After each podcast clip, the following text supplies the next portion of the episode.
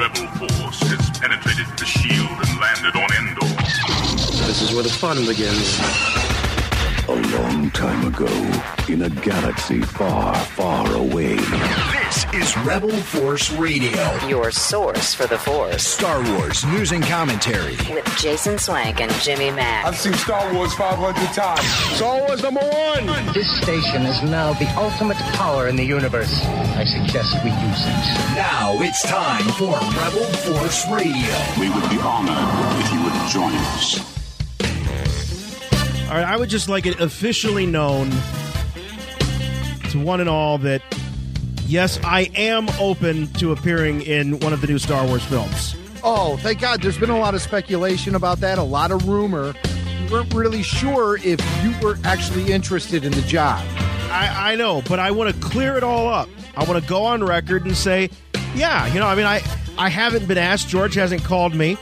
Uh, haven't received any calls or emails from Kathleen Kennedy, which is strange for for KK. But I'm just putting it out there that yeah, I mean, if if the offer came, I'd have to look at it. Who wouldn't? It's Star Wars. But I'm Makes jumping all- on the bandwagon now. Makes all the sense in the world. I mean, obviously, your character has been cloned. That's right. Um, but you know, I wanted to get in on the act. You had Mark Hamill and Harrison Ford and Carrie Fisher a few months back, and now you've got Ewan McGregor and, and Frank Oz and uh, all of them talking about, yeah, yeah, of course, I would do it. Why not? Why not? So I'll throw my hat in the ring. Why not? Right? It worked for Sam Jackson That's on a radio show, if I remember correctly. All he had to do was just simply suggest it. But you're fully out there saying, yes, call me. I'm, I'm ready to. Well, uh, I'm saying that I would consider it. You know, I mean, I'm, I'm, I'm I tell you what, I'm playing it coy. You know, I'm not committing, but I'm saying I would look at it.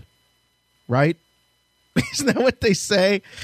Uh, we'll find out. We've got some great quotes from Ewan McGregor and Frank Oz talking about Star Wars Episode Seven. Also, uh, Lawrence Kasdan, Larry, as we call him here on the Force. Or, there it is.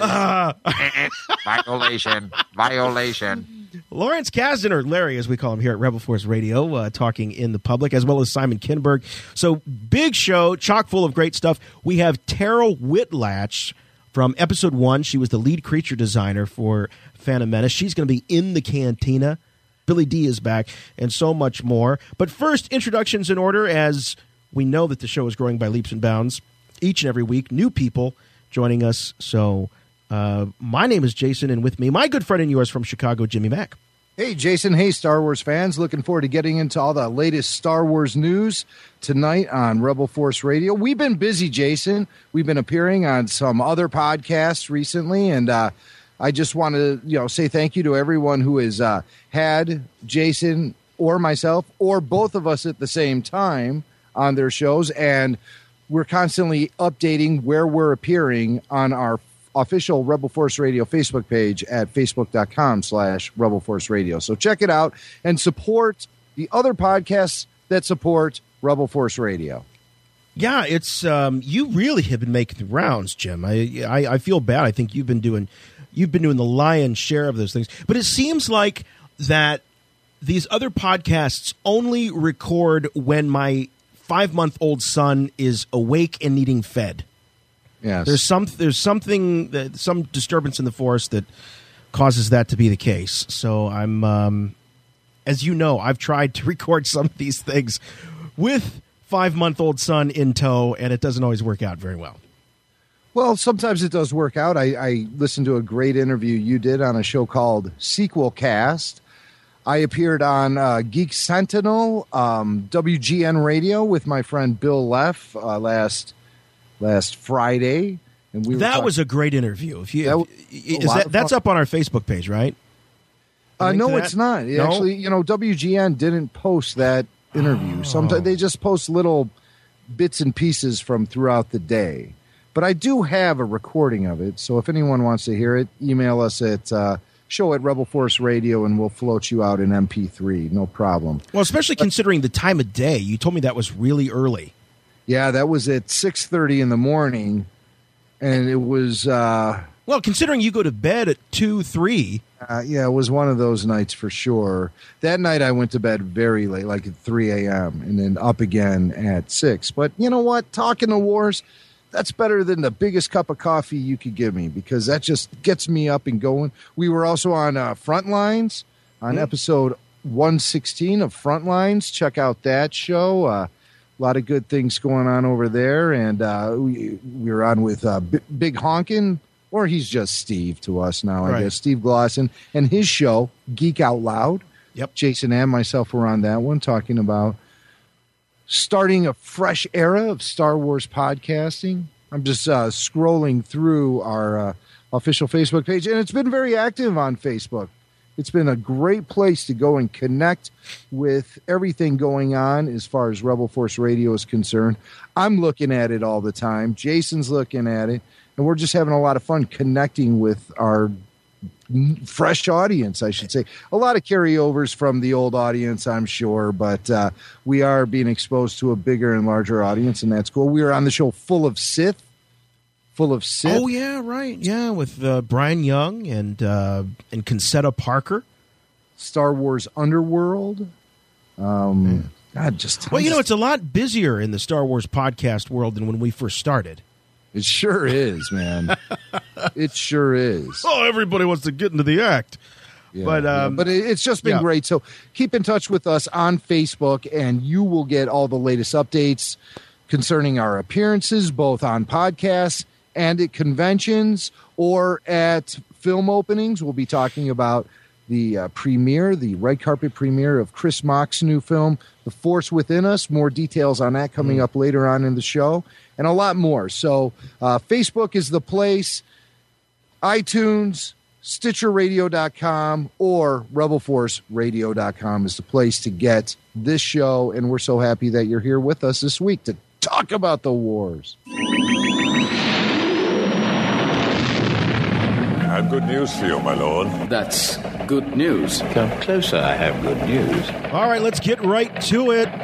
Lawrence Kasdan making the rounds. Speaking of talking wars, he's talking wars. Talking wars. Uh, the uh, Hero Complex, which is a blog over at the LA Times, uh, has a piece up about uh, Lawrence Kasdan. He's actually making some very public comments about his return to Star Wars. He was apparently at a the Final Drafts Screenwriting Hall of Fame event. He was being inducted and being honored, and there were several uh, uh, up and coming and uh, legendary screenwriters to induct Mr. Kasdan, whose body of work is uh, well speaks for itself. Everything from the Big Chill to you know little pieces like uh, Empire Strikes Back, things like that. Um, so it's great to have him honored, and it also gives an opportunity for him to go on record to the press about Star Wars. And now, Jim Lawrence Kasdan, I, I just want to kind of set the record straight because there's so much uh, rumor and there's so much news pouring out that it's it's difficult to kind of keep track of things. So what do we know about Lawrence Kasdan's role in the future of Star Wars? Well, we know a couple of things. We know one that he is writing at least one of maybe two of the standalone films. He's also a consultant on episode 7 with J.J. Abrams and uh, Michael Arndt, who's who's penning that. We also know that as far as the standalone films are concerned, he's collaborating with um, oh, his name's escaping me all of a sudden. Kinberg? Yeah, yeah, Simon Kinberg. So that's where we stand now. Exactly what is going to happen with these standalone films, we don't know. Um, when he spoke to the folks at the uh, at the big backstage, or excuse me, final draft event, uh, he would not comment on whether or not familiar characters like Han Solo, Boba Fett, or Yoda would appear. Uh, but he did say that he's quote trying to start fresh. He went on to say that there are certain pleasures that we think the saga can bring to people that they've been missing, and we're hoping to bring them that, and at the same time have them feel that it's all new. This was an interesting quote, Jim, because I wondered if when he talks about bringing something back that's been missing, is he talking about the prequels? Is he talking about the Clone Wars? Or is he just talking about the absence in general of Star Wars on the silver screen? What do you think? I think he's being pretty specific. He's indicating that he wants the flavor, the fun, the swashbuckling adventure spirit of the original trilogy to be present in future Star Wars films that he is going to be consulting on. So that's exactly what I think he means. I do think it is sort of a nod toward the prequels. And the prequels, while they do have a very special place with Star Wars fans, especially the Star Wars fans who grew up on them, they're fantastic. But there's an element, a magical, mystical element that is sometimes, arguably, absent from the prequels that we want to see being unleashed in full force. The Force Unleashed. We want to see full on Star Wars adventure in the spirit of the original trilogy. And if we are going to be establishing a timeline moving forward in the history of the saga from the original trilogy, then that is a very important element that must be incorporated into future Star Wars films. Yeah, and really, I can't think of anybody, with the exception of maybe, say, like an Irvin Kershner, who's no longer with us, other than Lawrence Kasdan, that can, that can do that. I mean, this is the guy that wrote it. I mean, he's responsible for um, the script, the screenplay of the best loved Star Wars film by most fans and critics alike, The Empire Strikes Back. So, if anybody really understands the mechanics of writing a story like this, particularly in the era that we're all sort of guessing that these films are going to take place, it's Lawrence Kasdan. So, and of course, don't forget his work on Return of the Jedi. He worked on two thirds of the original trilogy, 66%. Order 66. He is ready to go to carry that flavor from the original trilogy. What is his credit on on on Jedi? Is he, he doesn't get the first writing credit on that screenplay, does he? I think he might. Kasdan, Lawrence, writer, episode five, Star Wars. You know, there's been a lot of. Uh, and he wrote the screenplay. He is uh, he does have credit for the screenplay, Star Wars Episode Six: Return of the Jedi. Oh, okay. Uh, let me see if he shares that credit with he- anyone else. Going to the trusty and always reliable IMDb, and uh, looking up the cast. well, the original draft of Empire Strikes Back was by uh, the, the late Leigh Brackett. The Brackett, yes, and uh, I do have a copy of that. You can actually download copies of that screenplay. Much different than what ended up on screen, for sure. It's a lot different. It is a lot different. There are elements, Right, that- and, and and it's it's fair to, to, to point out that Leigh was uh, was was ill at that time, Yes. and um, so many of the things. I, there's certainly things that carried through, but but many of the the iconic Empire Strikes Back moments uh, appeared in later drafts of the script, and and, and we also know a lot of that was uh, stuff that happened just on set. Oh, absolutely. because Let's of talk about Irvin the carbon Kershner. freezing Sure. chamber. It's a great example. It's a great example. But nonetheless, when you talk about the skeletons, the bones, uh, Lawrence Kasdan is definitely on the, the very short list of folks to bring that spirit back. I love the idea that it's not just fresh faces, new faces like a Lawrence or the, like a J.J. Abrams, but it's the Lawrence Kasdans, the George Lucases, you know, perhaps the Dennis Murens. Uh, we don't know, but in, in in that crew, Dennis was one that was uh, offering uh, comments after JJ's announcement. So I'm I'm sort of reading between the lines there that he'll have something to do with with the Star Wars sequels. We don't know, but it, As, it's ju- just as I yes. thought, uh, Lawrence Kasdan does have uh, co screenplay credits, sharing it with George Lucas. So those are your writing credits for Episode Seven: Return of the Jedi. Lawrence Kasdan and George Lucas. Okay, so I thought it was a story by George Lucas and a screenplay by someone so and Lawrence Kasdan, but but George George I'm- takes another piece of the pie. He does accept that story writing credit as well. Okay, right. Okay, so he's he's on both. He Um, doubled down. But you know, there was a lot of speculation as to when all the pieces and parts of this puzzle sort of fell into place. And according to Lawrence Kasdan, he became involved back last fall. So that's post Celebration 6. He said, George sort of brought me into this part of it. He said he's stepping back from the company. he's sort of uh, giving his blessing to everybody, and he'll be there if you need him. I think everyone's interested to see where this can go. It's been some very, it's been some very different places over the 30 years. I think with JJ, we'll get something entirely new. So he's uh, definitely in the uh, pro JJ camp. I, I haven't really heard any terribly negative reactions to the JJ Abrams. I think most folks reading that maybe there there might be some haters out there from Trek that feel that um, you know he didn't necessarily or they didn't necessarily feel the JJ Trek vibe uh, like they they might have. They were expecting something probably more Roddenberry esque. So there, there there's there's some there's a little bit of uh, I guess I would kind of liken those folks to the prequel haters that we have in Star Wars, the ones that really hate the the Abrams verse as they call it, the Yeah. JJ verse over there in Trek. So you get a little bit of that, but as far as on the Star Wars side, I haven't heard a lot of uh, anti-Abrams talk, which is which is nice because I was worried that when the announcement was finally made official that you would hear a lot of that. Of course, there's a lot of jokes about. Um, uh, what is solar flares and uh, you know that kind of thing, but the lens flare. the lens flare, yeah. You know, I've seen, you know, screen grabs of Luke standing there, the iconic shot of him looking over the sand dunes at the twin suns setting off in the distance.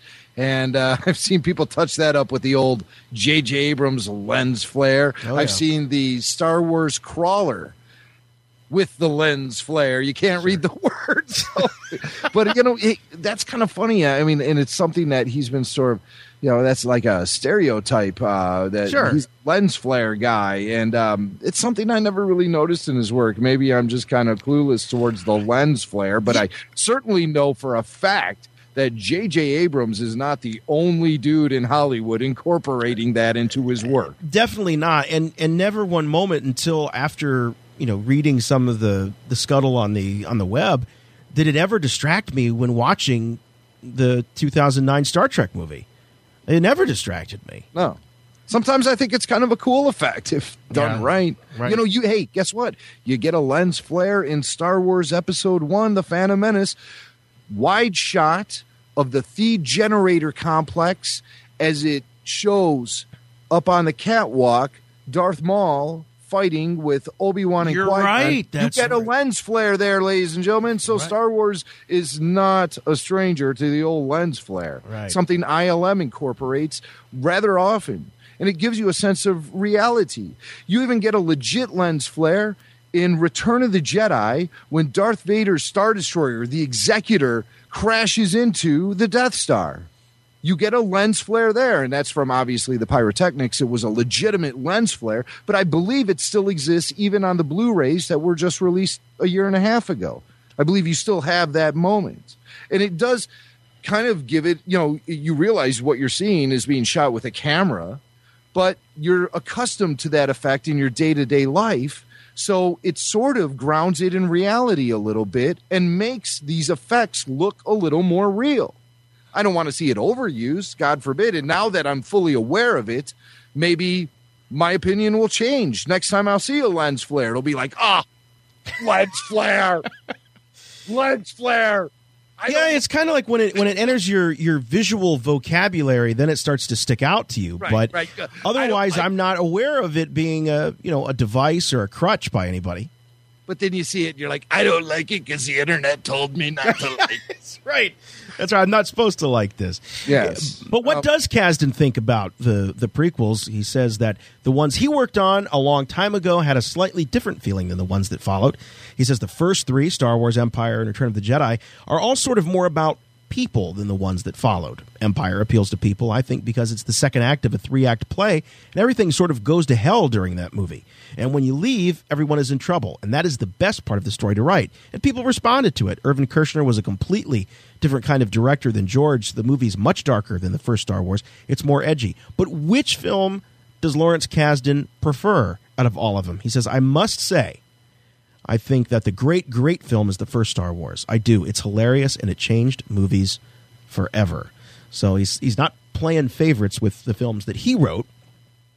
And I guess a classy guy like Lawrence Kasdan wouldn't do that, but he is right. I mean, a lot of them, you know, Irvin Kershner even said that he was in, extremely intimidated and, and, wondered why would you ever want to do a sequel to this because the, the movie's perfect as it is. So it was a daunting process for them to grab the reins of the Star Wars phenomenon and uh, and steer it into new territory, not unlike what we've what we're dealing with right now. Absolutely. You know, there's something I'd like to highlight in this LA Times article, this interview with Lawrence Kasdan. Um, just to, to clarify, he is not confirming reports that these standalone films are going to be based on either Han Solo, Boba Fett, or Yoda.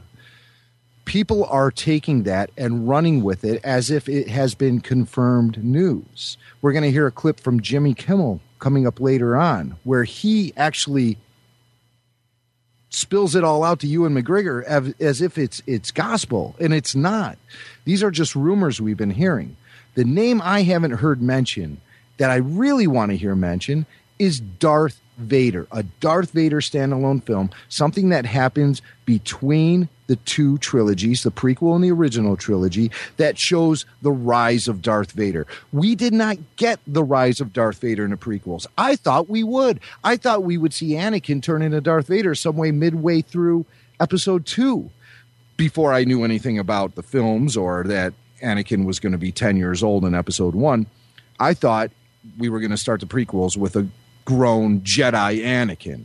And he would have had a history as a Jedi, and we would have seen his fall from grace. And that would have happened midway through episode two. This is the stuff I was dreaming about, like back in 1985, you know. So I was surprised when the prequels went in that direction.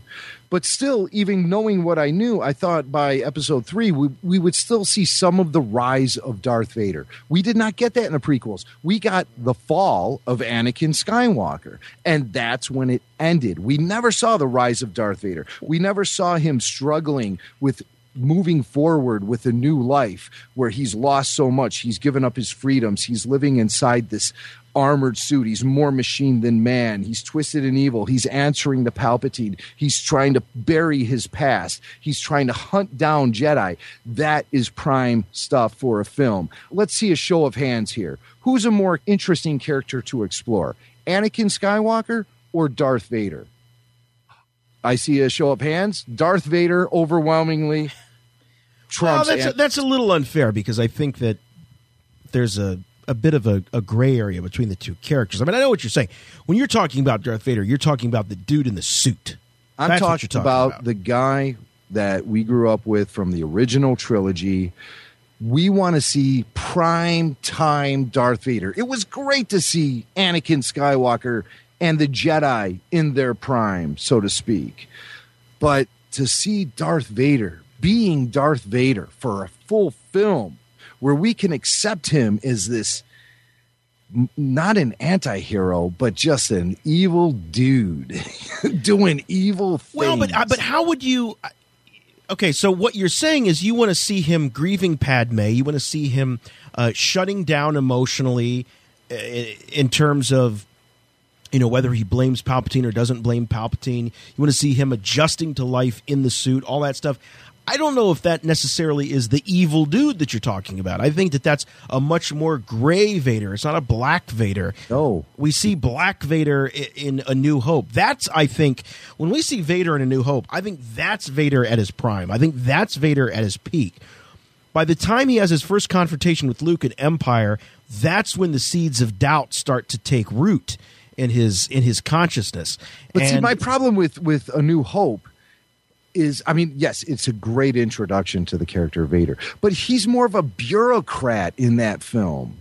He's he's really just you know, he doesn't really see too much action except when he flies his TIE fighter and has a battle with Obi Wan. But we don't really, we see him pretty much just like delegating orders and hanging out in meetings. You know, it's not the Darth Vader I want to see. I want to see the Darth Vader hunting down Jedi and, and you know, that line well, Obi Wan had. That line Obi Wan had when he said, you know, yeah, but. Hunted down by the Empire. Right, right. It's that's what I want to see. Well, and, and I, I think that that would be fun to see. However, how practical is it to think that Vader could be wearing that suit and leading legions of stormtroopers into battle. Um, I, I just I, I question whether or not it was ever George's intent for us to believe some of the imagery that we saw perhaps in uh, some of the video games and the comic books of a battle ravaged Vader with half of his helmet blown off. I just it, it makes for great concept art and it makes for cool video games. But how practical is it that this guy who is essentially, as you call it, Jim, wearing an iron lung, uh, to be on the battlefield? Is he more of a strategist? Is he more the guy behind the scenes pointing in the right direction? The guy at the top of the tree saying, This is the way to go? Or is he the guy that's got lightsaber lifted to the sky and leading the charge? I don't know.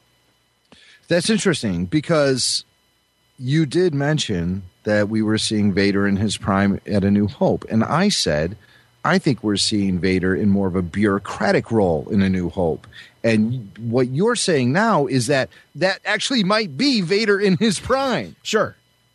Sure. Where he leads by fear and intimidation. But he did march into that shootout on the Rebel blockade runner and marched right down that hallways as the stormtroopers carved away a path of dead rebel bodies. And then he found the leader, grabbed him by the neck, and picked him up off of his boots. Yeah, I well, I think that and right there might be an example of yes, he does walk into these dangerous. well, and also on Hoth, you know, you see him uh, on the ground battle in in in Hoth. Uh, you know, charging in there, and so he has a certain attitude. So, no, it's certainly not off the off the table, and I would love to see it. And who better to write something like that than Lawrence Kasdan, um, having written Empire and Jedi, you know, the most complex of all the you know the Vader stories, particularly Jedi, having written that, um, certainly would give uh, Lawrence Kasdan the, the the the privy into that into that character.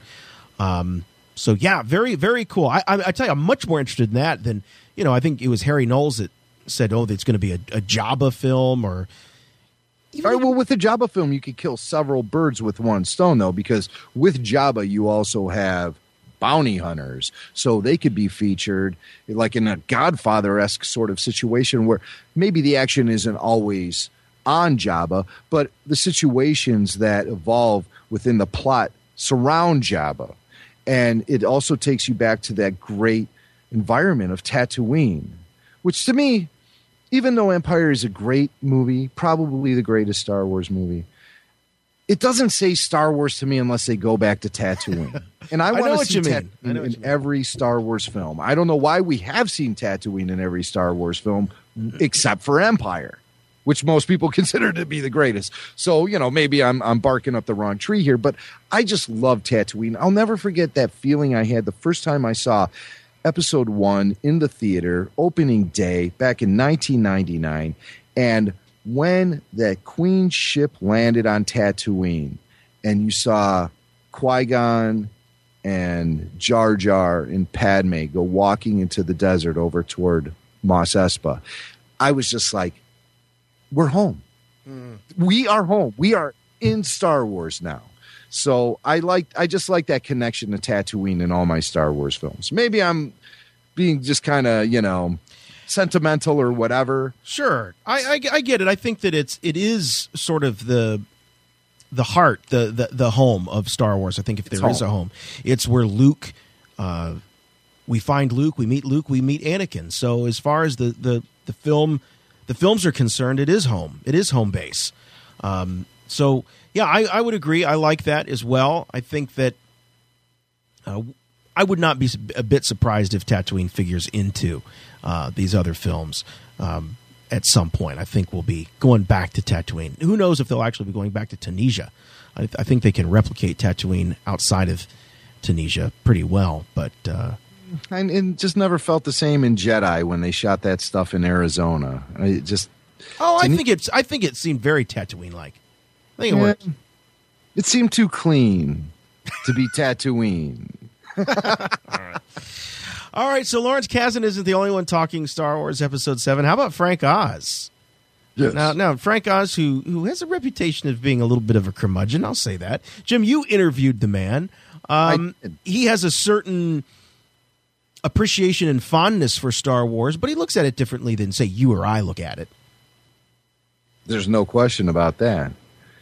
I didn't ask him about the Yoda warm up though. Something I've been very curious about. It's a it's a, a method that Tom Kane actually. Uh, I don't think he's ever gone public with it, but I am going to on his behalf. The Yoda warm up happens anytime someone who is going to portray Yoda, they have to get their vocal cords in the right shape. And it goes like this.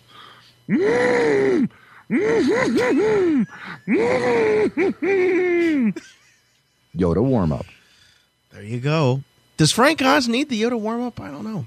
I think maybe, you know, a suggestion like that to Frank Oz would only enhance his curmudgeon ways, as you put it, Jason. Yes. However, for Curmudgeon, he's pretty sentimental about Yoda. He says, He's in my heart. I know Yoda very deeply. That was his reaction when asked if he was game to return as the diminutive character with whom he's been associated with for more than 30 years. In recent years, Yoda has been, of course, voiced by actor Tom Kane, as Jimmy mentioned, on the Clone Wars. But Oz says that he would absolutely be interested in returning to the character. Uh, somewhere Tom Kane is crying. Um, when asked whether or not that the future of Yoda would be CGI or the puppet, he said, "I think it depends on the story, but at this point, you can't go back to the puppet. The reason George did the CGI, which I supported, was that he wanted to tell a story that would have been hampered by the physical limitations of the puppet." So we know that Frank was supportive of the move to CGI because he did not want the puppet to get in the way of the story. And he probably also saw episode one and realized that the puppet looked like ass. uh, it looked like sorry. a green a green catcher's mitt with eyes. Yes, yes. Uh, there- there's just something about it. I mean, we, we know that the materials that they used to create the puppet were different. Uh, there was a, a a different type of latex rubber that was used. Uh, they thought it was a much superior uh, type of, um, of of material that would hold up better. That would hold its shape better. But at the end of the day, it just didn't have that lifelike quality that the puppet had in Empire. And of course, you know, we've talked about this before. But this is the first time that we've heard Frank Oz say publicly that he would be game for a return of Yoda. What does it mean? Does it mean that he's already been approached? Does it mean that Lawrence Kasdan and Simon Kinberg are writing this Yoda story that has long been talked about? I remember back at Celebration 3, George Lucas throwing out on stage there that he might like to see a Yoda story on the, on the big screen as a way to do a new Star Wars film without having to return to the Skywalker story. Will we see it? I don't know. But as we mentioned, you spoke to Frank Oz. This is going back about what four or five years ago. 2007.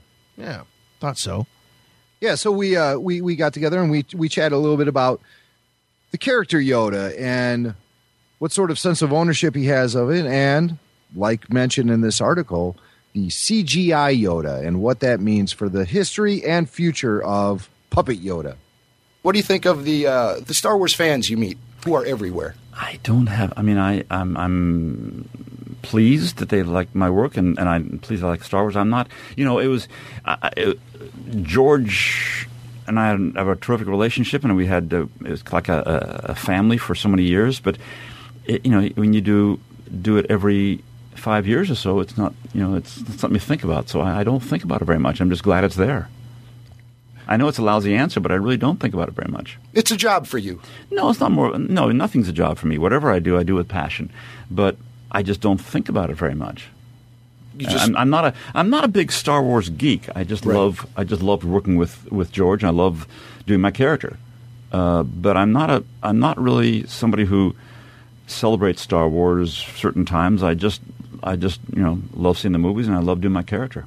It's such an iconic character. Yeah. So I was just wondering if if that sort of puts any pressure on you, or no, you just don't even think about it. No. Uh-uh. Well, you know, I'm proud of my work. I love the character Yoda, and so it, it's cool. I mean, I uh, it- it's uh, it gets a little freaky sometimes because there are times when I go to I live in the New York area in, in Connecticut to JFK, and it they and they find out from the reservations that I'm coming, and then I find out there's two or three people who've been waiting for an hour. But it's fine. It's cool. I mean, it's not like I'm not like besieged. You know, I mean, I'm not that popular. Thoughts on the uh, CGI Yoda versus the puppet? Yeah, it's great. I mean, you, you could not do what George wanted to do uh, without CGI. I mean, uh, if you wanted that incredible fight that George did, you could never do it with a puppet. It's totally impossible. And so he wrote it, and he realized, my God, I can't do it unless I do CGI. So it was great. You don't feel a certain loss as to not being able to perform that no, anymore? I, I think if I if I we continued with the character as uh, uh, uh, uh, with me, the guy performing it, I think you'd feel a loss because uh, it, it would be too um limited. I think you couldn't have the the, the excitement that George wrote. There you go. And so he was, uh, you know, a little candid about where he stands in terms of the character of Yoda and fans. And what I found most interesting in that, and, and no, Jason, he is not a curmudgeon. He is actually, a, he was actually a pretty nice guy. Um, what I found interesting about that, though, is for a dude who spent decades perfecting the artistry of puppeteering and puppetry and puppeting. How many other words can I uh, use to describe what he does? I, I, I, there's an art to it. It's an obvious and and and great talent that takes to do what he does with those puppets to bring them to life the way he does. And for him to just say story first as opposed to his art, which is performing puppetry, it's very interesting to hear how he's evolved as a filmmaker. Frank Oz, he's he's moved from Well, being a, an entertainer. An That's actor. that's the word. You you said filmmaker, and and Frank Oz is a filmmaker. He's a great, That's just he's it. A, he's a great He director. So he's moved beyond just being a a puppeteer and a puppet performer. So he understands how important it is for a filmmaker to have a full palette, a full toolbox. To be able to use all the different uh, things in their arsenal to bring the story to life, so he wa he was not going to let his own personal prejudices of being a a, a puppeteer uh, blind him from the glaring need that they had to have something else to make this happen. Exactly. And that's what we learn of Frank Oz, filmmaker, in that interview. All right, it doesn't end there, not just Frank Oz. So let's keep score here. If you're at home, we've got Mark Hamill on record saying yes, he would be interested. We've got Carrie Fisher saying yes, she would be interested. We got Harrison Ford saying yes, he would be interested. Frank Oz saying yes, he'd be interested. We've got confirmation that Lawrence Kasdan is back. How about Ewan McGregor? USA Today has a quote from Ewan McGregor about the news. And uh, Ewan says that he was told before it was announced that George had sold Lucasfilm to Disney last year, and that there's been no discussion about the possibility of an Obi Wan comeback. Quote, I probably have heard by now if there was. Isn't he on a Jedi retainer or some sort whenever his presence is needed in the Star Wars universe? Oh my God, your Obi Wan sounds just like Seth Green's Obi Wan from Star Wars Detours. I swear to God. Oh, I started hearing it at the end. I was slipping into that. Uh, you know what? I'll leave the Ewan McGregor to James Arnold Taylor. Uh, he finishes by saying, I wish, but no. So he's saying that uh, there have been no discussions about the possibility, but yet he knew about it before it was announced. So who knows how he knew? He probably still has friends there at Lucasfilm, so somebody might have told him, or maybe he knows for another reason. We don't know. But Jim, you mentioned he was on Jimmy Kimmel, and Jimmy Kimmel actually brought it up to him. Now, I want to talk about Star Wars for a second because you, we heard the news today. Have you been contacted by anyone at Disney, by anyone at Lucas uh, about being in one of these Star Wars movies? Is there new news today? There was new news What was the today. news today? Oh, then I guess you haven't. No. what was the new news? Well, there was a disturbance in the Force today. They, uh, yeah, What's they're that? doing a Han Solo movie and a Boba Fett movie. Before the what? they did tell me they were going to make the new films. Uh, huh. yeah. So they were that. Maybe, for that. you know but what? obviously they didn't tell me this. They were trying to keep it a secret from you, and now I've ruined it. They're making a Han Solo film and a Boba Fett film. Yeah. And uh, Yeah, that's it. I think. Yeah, no, I don't know if they're doing anything else, but Okay. uh, apparently you're not a part of it, so we'll just. I move get- along. Well, he hasn't heard of it, Jimmy Kimmel, because it's not true, or at least it's not confirmed that Well, it's a wait a Han second. Solo or a Boba Fett story. I was hearing something. I was hearing something in Ewan's voice that tells me he's covering up something. He did reveal that he had been told about this. Sure. Who told him? From the way he said it, sounded like Lucasfilm told him. Right. He doesn't. He doesn't say. You know, uh, a buddy of mine told me. No, no. I mean, it's- it sounds like it came through official channels. Why would they say anything to him? Oh, it's not like they sent out some sort of memo to everybody who's ever appeared in a Star Wars film saying, you know, attention, we're making new movies, just so you know. Right. So you have to be under the assumption that perhaps he has been given the heads up about a potential project in the works. I mean, do you think there's a phone chain somewhere established for Star Wars actors? Like, you know, George makes the first call to, you know, I don't know, Mark Hamill. He's like, hey, Mark, start the phone chain. We're doing episode seven. And Mark, you know, beep, beep, beep, beep, beep, beep, calls up Harrison Ford. It's like, Harrison, you're not going to believe this. Guess Better- what? They're doing episode seven. Who Better than that, there is this hidden Facebook page somewhere where they're all they, they Wait a minute. like it, and they just discuss amongst themselves. You know, it'll be like George will be like, you know, yeah, Super Bowl was good, uh, Ravens, and then Mark Hamill will post up something like, "When are we making the films?"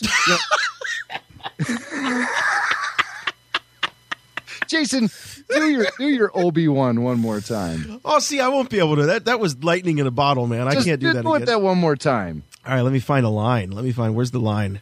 Let me let me, let me go back Line, up here. please. I probably would have heard by now if there was. isn't, Okay, he, now- isn't he on a Jedi retainer of some sort whenever his presence is needed in the Star Wars universe? All right, here's a clip from Star Wars Detours with Seth Green playing Obi Wan Kenobi. Beep, beep, beep, Oh, beep, are beep, you beep, beep, following beep. me? You're pulling me to you with the force. What? Ooh, you don't even know you're doing it. Fancy. Now watch this marble. You're doing that. All right. You're right. You're right. That must be. I, you know what? Somehow we've um, when I when I think Obi Wan, it comes out my mouth. It turns into Seth Green as Obi Wan. Oh well. I wonder if Detours is ever going to see the light of day now that Disney owns uh, Lucasfilm. You know, it's been surprisingly quiet on that front, hasn't Yeah, it? I mean, been- you would think uh, after Toy Fair that all that there is to Star Wars is Angry Birds. yeah, yeah, really. There's there's uh, been no buzz about Detours since August in Orlando. So uh, and not knows? just detours, but Jim, I don't know if you heard. The, for those of you who are uh, toy collectors, you got to check out the latest episode of the Curto Burns Collectors Cast. They do a great breakdown of the news or lack thereof that came out of Toy Fair 2013 in New York last weekend, and the Clone Wars line, Hasbro's Clone Wars animated style, gone, canceled, over, kaput, Yeah. Venice. And of course, you know, Star Wars episode two and three in 3D postponed. So it seems like a lot of things that we were looking forward to, things that were revealed to us in Orlando back in August, are being put on the shelf next to the live action show. Whether or not it actually will see the light of day, we'll never know.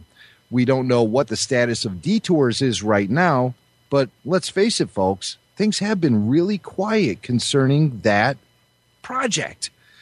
And um, I was really thinking that we might be seeing a fall 2013 release of this show. And uh, I, I'm losing confidence in that day by day. there has been in fact really jim from the moment it showed up at celebration 6 in that super secret top secret secret panel uh, really from that moment on it just died i mean they had the panel they had the clips on the facebook page i don't even know if the clips made it on George starwars.com they had george lucas there for crying out loud. They, they had to take James Arnold Taylor out on a Hannibal Lecter gurney.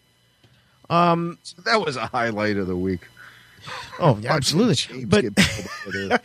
but uh, you talk about getting the maker's seal of approval. It's just, I, I, I put it this way. Sometimes silence is more meaningful than the chatter and the talk. And right now, on the detours front, silence. There's been no acknowledgement of this project. I don't even think the clips ever made StarWars.com. Maybe they did, but I bet you couldn't find them right now. I don't know if you can find them on StarWars.com, but they're very accessible on YouTube. That's Oh, where sure. have to find them. So um, I showed him to my uh, son Dylan, ten years old. He uh, he's chomping at the bit. He says, "Bring it on."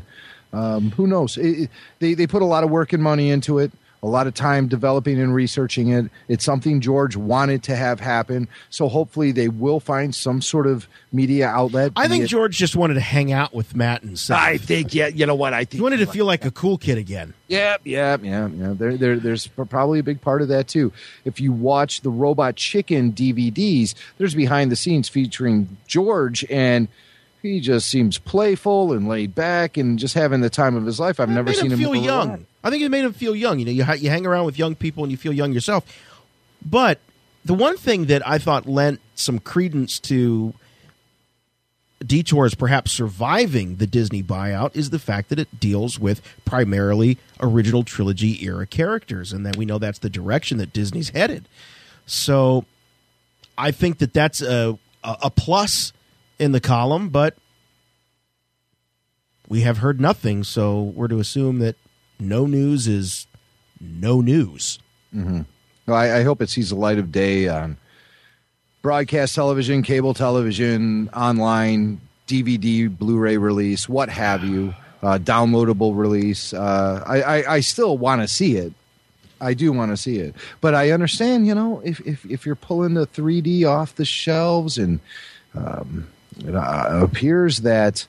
Uh, support for Clone Wars might be on sort of a, a downward slide um, as far as merchandising goes.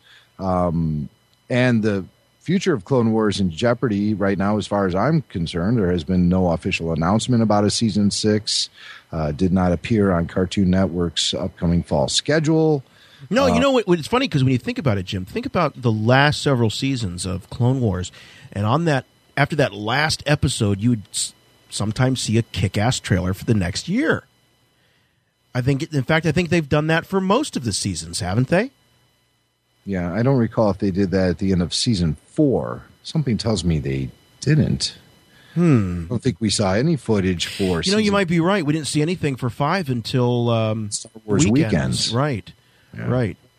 Uh, so okay, so maybe that theory's out the door. But I'm I'm I'm feeling like, given the fact that we only have three episodes left in season five, that we should have heard something by now about season six. Yeah. But uh, Uh, all indications we've gotten is that season six is under production. We know our buddy Kyle Newman has actually voiced a character for season six. We know Jamie's been in there. We know we've seen photos on Facebook of Stephen Stanton um, and other regular Clone Wars, uh, the usual suspects. So we know that plenty of work has been done on season six. As a matter of fact, writer Christian Taylor told me at the season four red carpet premiere that there was work done on season six. well, in our in our conversation with Sam Witwer, he said there's more Maul. And there's the- more Maul, more Maul that's, plans. That storyline. So, you know, I, I really, uh, I, I'm not trying to say I don't have confidence that season six will happen or won't happen. It, it's just, just looking for some answers. And I know things are up in the air now because you know the the transfer to Disney is still fresh. You know what it's like to have a new boss. Yes, it sometimes it takes up to a year before they you really start to feel what the program is all about. Right. You know, uh, there's a lot of uh, a lot of ground to be covered by new management sometimes, and sometimes the footing is insecure at first. But we're hoping for a seamless transition to Disney, just like all fans are, and really looking forward to the future, 2015 and Star Wars Episode Seven. So, trying to be understanding when we've been hearing about certain projects for years, and now we're learning that one by one they're gradually getting shelved. We're just trying to maintain positivity because we know we're getting a new era of Star Wars, and sometimes sometimes you have to look before you leap. Sometimes there's growing pains along the way. As a Star Wars fan, I'm willing to ride out the waves and ashore to Star Wars Episode 7 in any way we can get there. So Now you might have heard. Bring this back to Obi Wan. Ewan McGregor. You might have heard that John Jackson Miller is penning a new novel called Kenobi that's going to be out sometime later this year. It's a standalone one book uh, story about Obi Wan or Ben, as he's probably known at this point, and in his being marooned there on Tatooine. I guess maroon's not the right word. It's like he's been abandoned. He went there on his own, so um, exiled. Exiled. His exile. Uh, but what about a film about that? Ewan McGregor said the idea of Obi Wan getting his own film. I'll give you another Ewan here, Jimmy. I think it's a good idea. the, the only bit that I could get away with doing is after the last one I made, episode three, before Alec Guinness. There's that period where he's in the desert. So there you go. That's his quote. He thinks it's a good idea. So, Hamill, check. Ford, So- check. Fisher, check. Ewan McGregor, check. So that Yeah. whole film is going to be him hanging out in that little place of his, like staring at the hot pot, going, "It takes forever for this to boil." You know, and like Jawa solicitors showing up at the door. You know, can't you read the sign? It's He's just a, it's just a "Don't day in the life. Nothing really happens. A day in life. Maybe a reality show. Let's do that. baloney. He has to know that that Mos Eisley Cantina can be a rough place. He has a history in that place. And also, he's going to be communing with Qui Gon Jinn and dealing with Owen Lars and hmm. Sand People and Jawas and you name it. You could do Well, so and you hear you could, and you you know you hear him say, "I'm I'm getting too old for this kind of thing." Really? So this has happened to you a lot? He's been on adventures. Yes, he has. In that 20 years in exile, he has seen some stuff go down. Yes, he has. So anyway, I count me in. I would say out of all of them, Jim, outside your Vader pitch withstanding, that's the one that I I would probably be more anxious to see than a than a standalone Han Solo story. I tell you, I'm not really. I'll be honest with you. I'm a Han Solo fan. I love the character of Han Solo, but I am not anxious to see that character recast anytime soon. I'm just not. I'm not ready for that yet. Uh-huh. So I would really be supportive of a Ewan McGregor who did a it's it's like witchcraft what he did with that with that role in terms of making it his own but yet still borrowing so heavily from Alec Guinness. He stepped into it so well and created some amazing s- symmetry between the two uh, trilogies. I would much rather see him step back into the robes as a middle-aged Obi-Wan than see some young guy being recast as as Han Solo. That's, that's just me.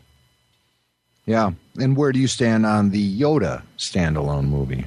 I'm really torn on that because there's a part of me that really loves the mystery behind Yoda, and I almost don't know if I want the curtain peeled back on that character. I I, I think that there's it could i- unless it's done really really well, and there's a way that you could do a Yoda story without you know revealing too much, but. I think that Yoda as a character works because you experience him in these smaller doses.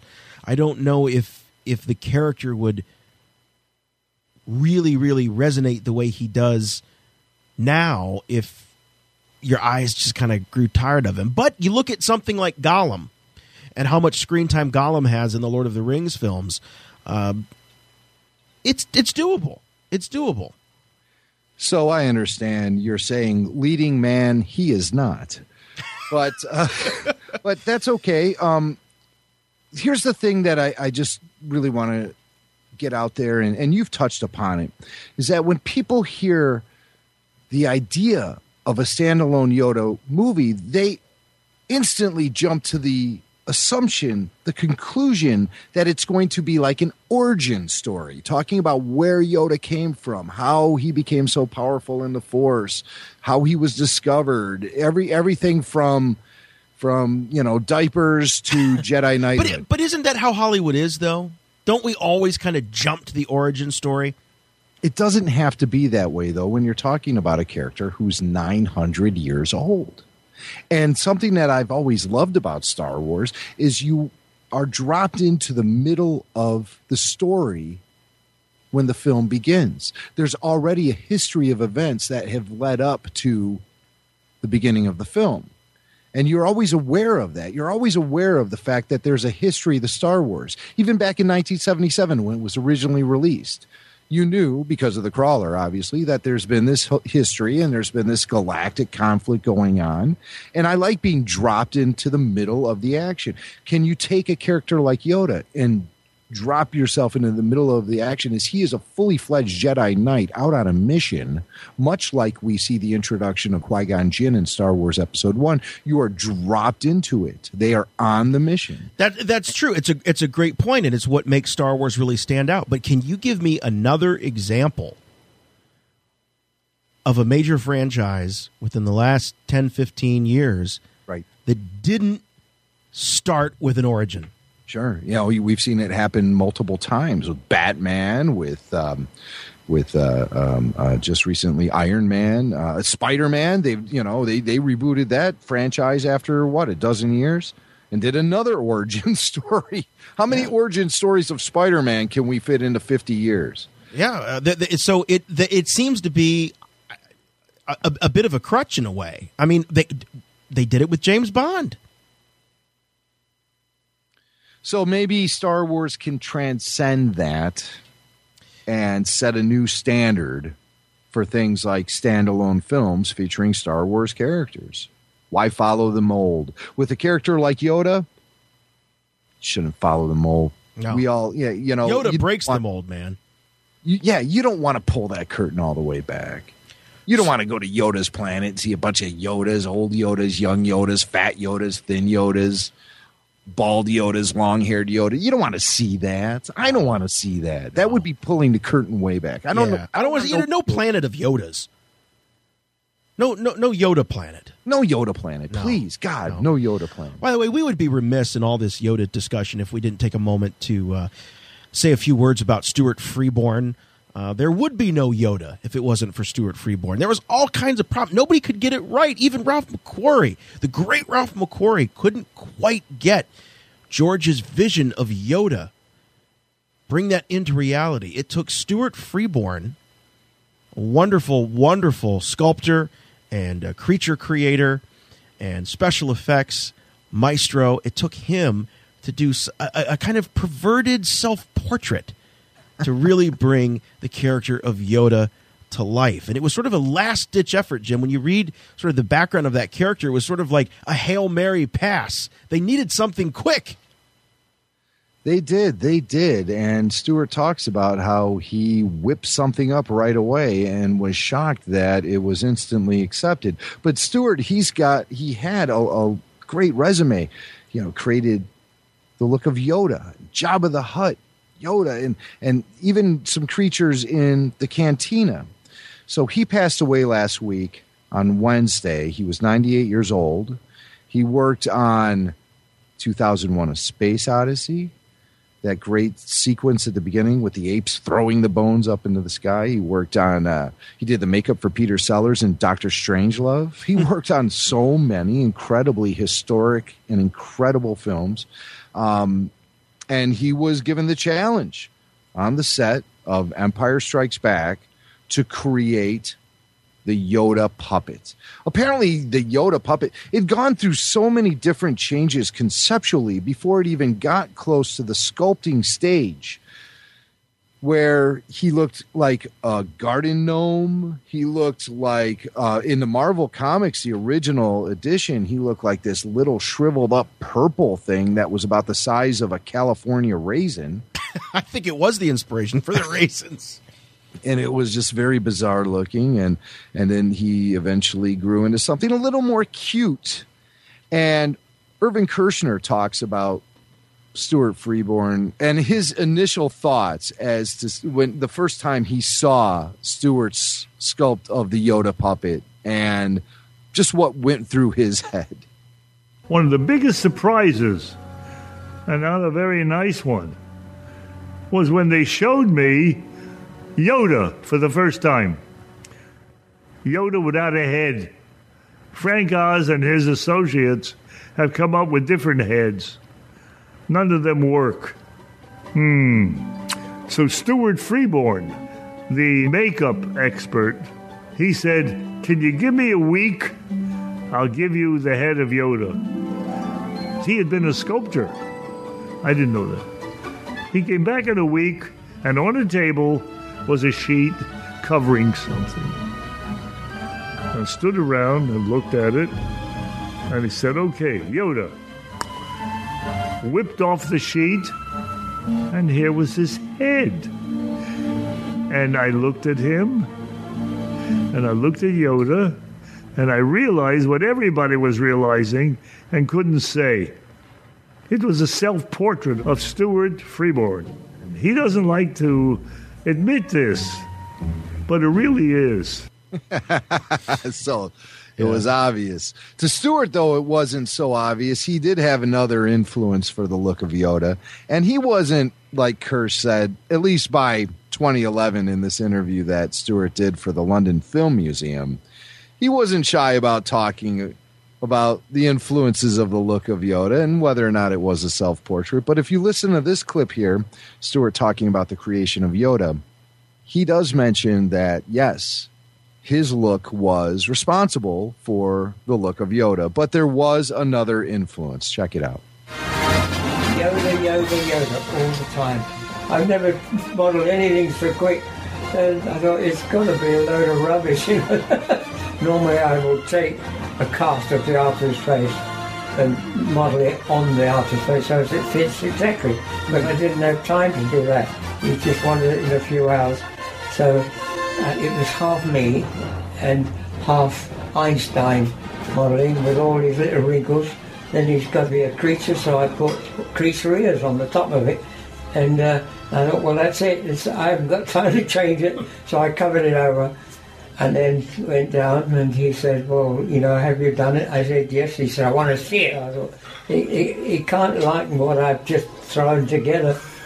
So I pulled a bit of damp cloth off, and I thought, "Oh my God, what's he going to?" And he said, "That's it. That's just what I want."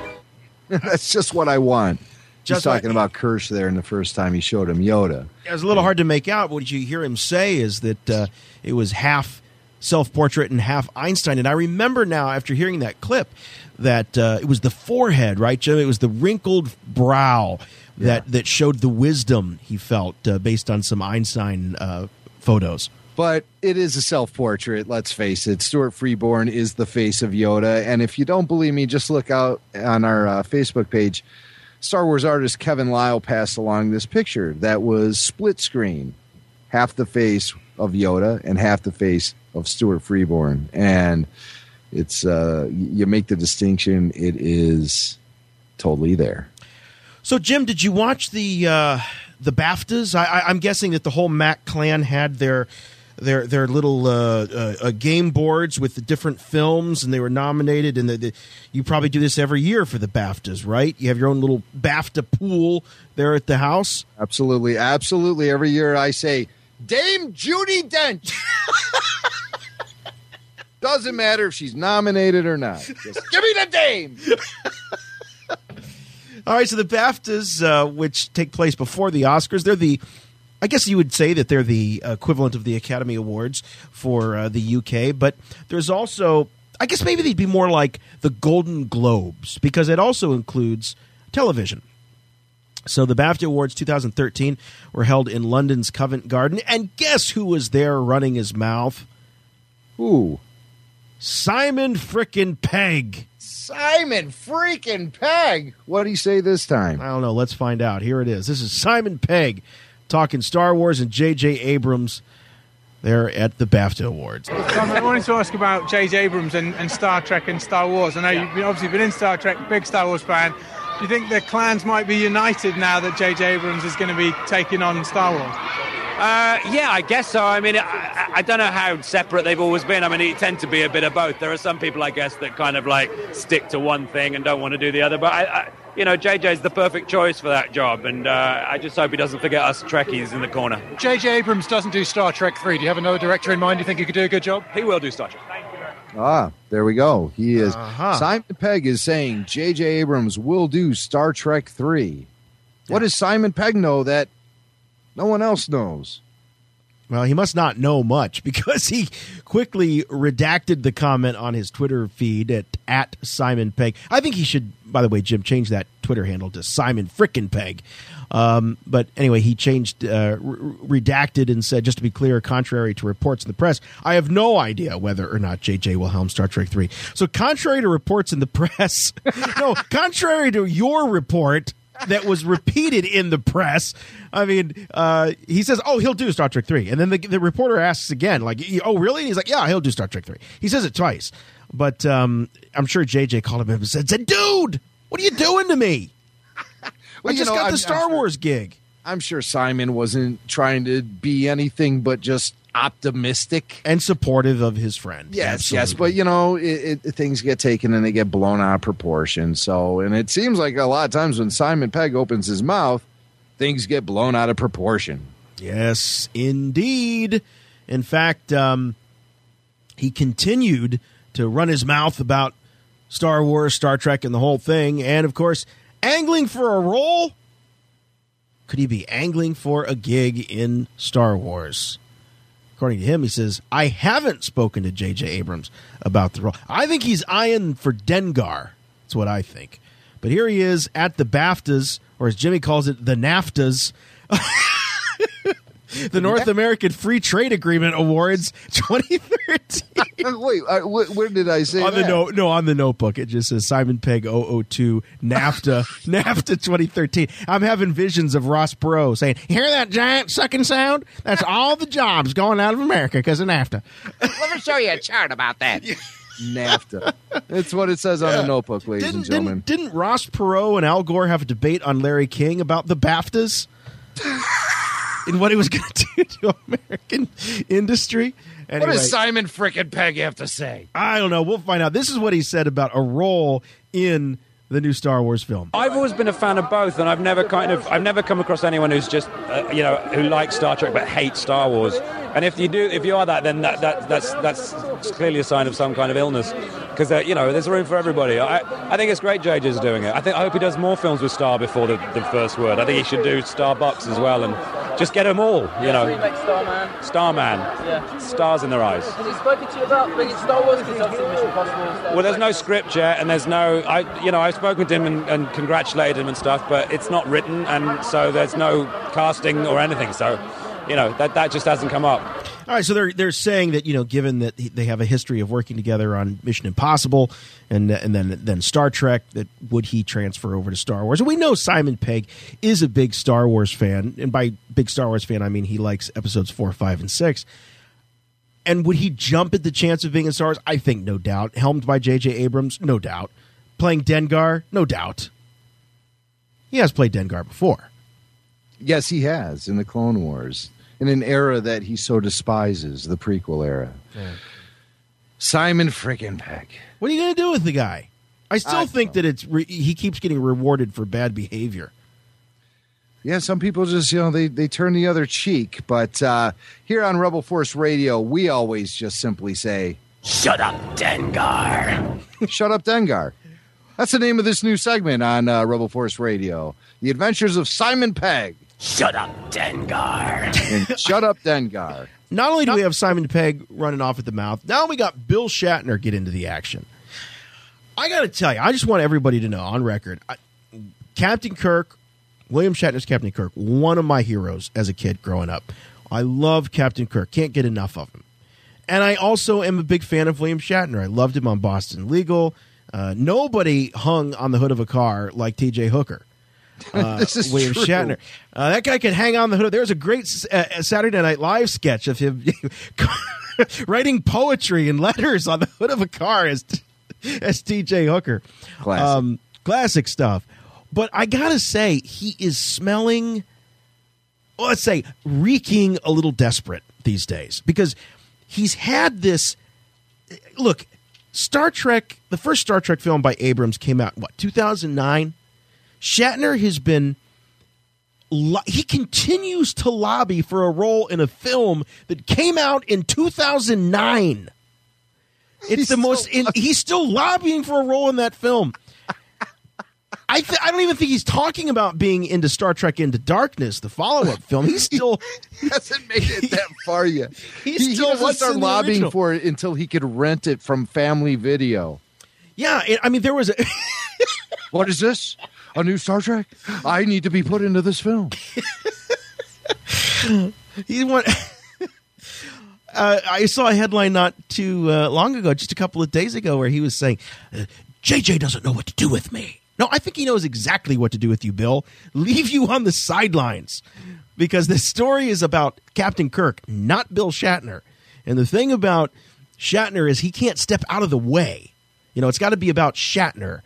Uh, whereas Nimoy can step out of the way of being Nimoy and be Spock. And, you know, anyway, this isn't Trekcast. This is this is Rebel Force Radio. But it's relevant because, of course, Shatner had to share his opinion on what, how he felt about J.J. Abrams taking the helm of Star Wars Episode 7. You're not only a, a sci fi icon, if I may say, but also a big sci fi fan. I am. I was just curious what you thought about J.J. Abrams taking Star Trek and Star Wars, and if there's a homogenization of sci fi, or you think there's enough for everybody to have fun with it. No, he's being a pig. I mean, he's collecting the 2 mm-hmm. franchises and holding them close to his vest, and he's probably the most talented director of that of that ilk we mm. have. But he, he's gone too far this time. Mm. Uh, I, I, I I think of him as a buddy of mine. Mm. I've taken him out for sushi. I think it's time for JJ and I to have another sushi, mm-hmm. and and let me put him straight about two of the largest franchises, and not employing me in either one of them. I think is just foolhardy. you know what? I'll tell you what. I'm going on record here. I'll say, I think it would be so great if Shatner showed up as a cameo in the new Star Wars film. So Abrams just totally screws with him and refuses to put him into the Star Trek films, but it always gives him a gig in one of the Star Wars movies. That would just be great. You know, he could play an alien. You know, he could. He, you know, a non-speaking role, of course. You, you paint him up. Well, we still have to be able to recognize him, so you paint him up in blue like they did to the. There you to go. George, to George in episode three. You can He's the elder Papanoida. We'll, we'll call him. We'll call him Bill Paranoida. Bill Paranoida Papanoida coming to theaters near you. But you know, Shatner is always firing the uh, firing a little uh, the, the barbs at Star Wars. You know, he started the feud with Carrie Fisher last year on their video blogs, respectively. And you know, he like I said, he continues to lobby for a role in a film that wrapped about five years ago, and uh, you know now following I, I, Abrams has got to feel like this, this this Shatner is just like a I don't know like a big growth that he can't he can't he can't shake. You know, it's always about Shatner, Shatner, Shatner, Shatner. But I will say, you know, after hearing the clip, that you know, I think that William Shatner has a, a certain sense of humor where you quite can't quite know if he's being serious or if he's kidding. Yeah, yeah, yeah. I think he does that deliberately because I think there's a part of Shatner that really believes those things that he says. He's like a WWE wrestler, you know. Right. yeah, right, right. It's, a lot of it's for show. Where does the character end and the real person begin? It's Ah, interesting. whatever. You know, we talk the wars here, but we love the Shat just as much. Yeah, yeah, and and a fanboys alum, Bill Shatner. So uh, we got to show the love for the Shats. And I am a I am a Captain Kirk fan, big time Captain Kirk fan. It's all there. Maps, passcodes. How did you score all this stuff? Are you kidding? I'm William Shatner. I can score anything. Okay, before we go too much further in the show, we do want to stop and mention our good friends at WeLoveFine.com. We've been telling you about them for some time now. Great selection of fantastic t shirts and various other items. Star Wars and other franchises covered, but you're here because you love Star Wars, and we want to tell you about a special contest that they're holding right now on their website at WeLoveFine.com. They're calling it the Dark Side Design Contest where they want you, that's right, you to design the next big Star Wars t shirt at WeLoveFine.com. The only catch is you got to use a dark side character. You got to use somebody like Darth Vader, Palps, Darth Maul, or uh, maybe some of the Imperial forces, or Boba Fett, or other bounty hunters, whatever you like that will cr- help you to create your best and most villainous design, featuring a classic Star Wars evildoer. And this is pretty cool because you're going to be competing for some great prizes. Grand prize well, in addition to actually having your shirt become an official licensed Star Wars t shirt, you're also going to get a Wacom Cintiq 22 HD pen display. Jim, have you seen one of these? You know what this is? No. What is this? All right, so if you're a graphic artist, Yeah. it's it's a, it's basically a monitor. A really imagine like a, a big. The people that actually use this, they're going to laugh at me. But imagine a great big iPad, Okay. right? That you can draw on with a pen. Got it. Right. So if you're a graphic artist, I mean, this thing, the value of this is a couple thousand dollars. But this is uh, an HD version, 21 and a half inch high def LCD screen, uh, and that's going to be yours. So if you're a wannabe artist or a professional artist, maybe you could use an upgrade in that. So that's a great prize. Also, there's going to be four runner up prizes. They're going to be picked by the four guest judges. We're going to talk about that in just a minute. But the four guest judges are going to select their own personal favorite, and those winners are going to get 400 bucks in cash, cold hard cash. No Republic credits, cash.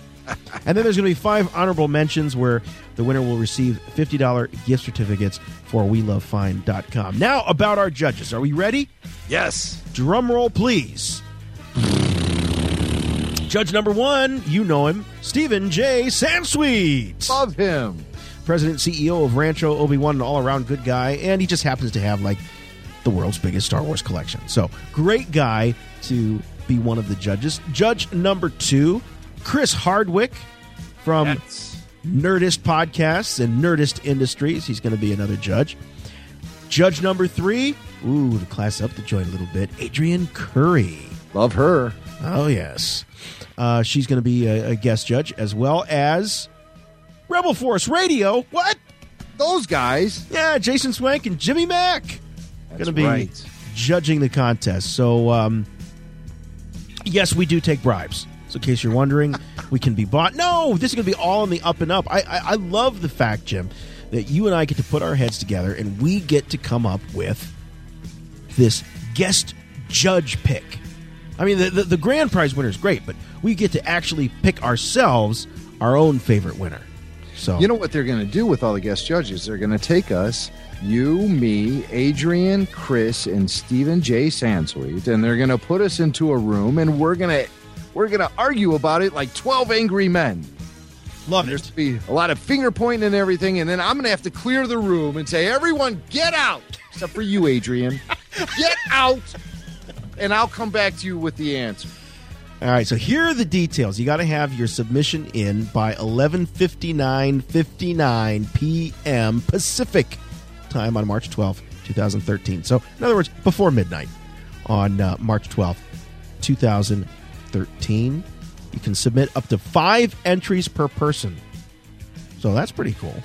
So, so you're not just limited to one, your 5 best. All entries must be in one of the following file formats, either GIF or GIF, PNG, or JPEG. All this information can be found at welovefine.com. So Yes. go there and click on the uh, the link for the Dark Side Design Contest. You'll see uh, all the rules and all the info and information about the Killer Grand Prize and runner-up prizes. So it's going to be a lot of fun. Looking forward to uh, working with uh, Stephen Sansweet, Chris Hardwick, and Adrianne Curry as we do our part in picking the next great Dark Side T-shirt design for We Love Fine. Rebel Force Radio. Star Wars, nothing but Star Wars. Your source for the Force. All right, we're about to go in the cantina with Terryl Whitlatch. Terryl Whitlatch, the lead creature designer on Star Wars Episode 1, The Phantom Menace, comes from a zoology and biology background, and you've probably seen her if you've checked out some of the great special features and bonus segments on the Star Wars Episode 1 Blu ray. So join us now in the cantina with Terryl. Star Wars Star Wars Cantina. Where are you going, Master? For a drink. Sorry about the mess. You will never find the more wretched hive of scum and villainy. We must be cautious.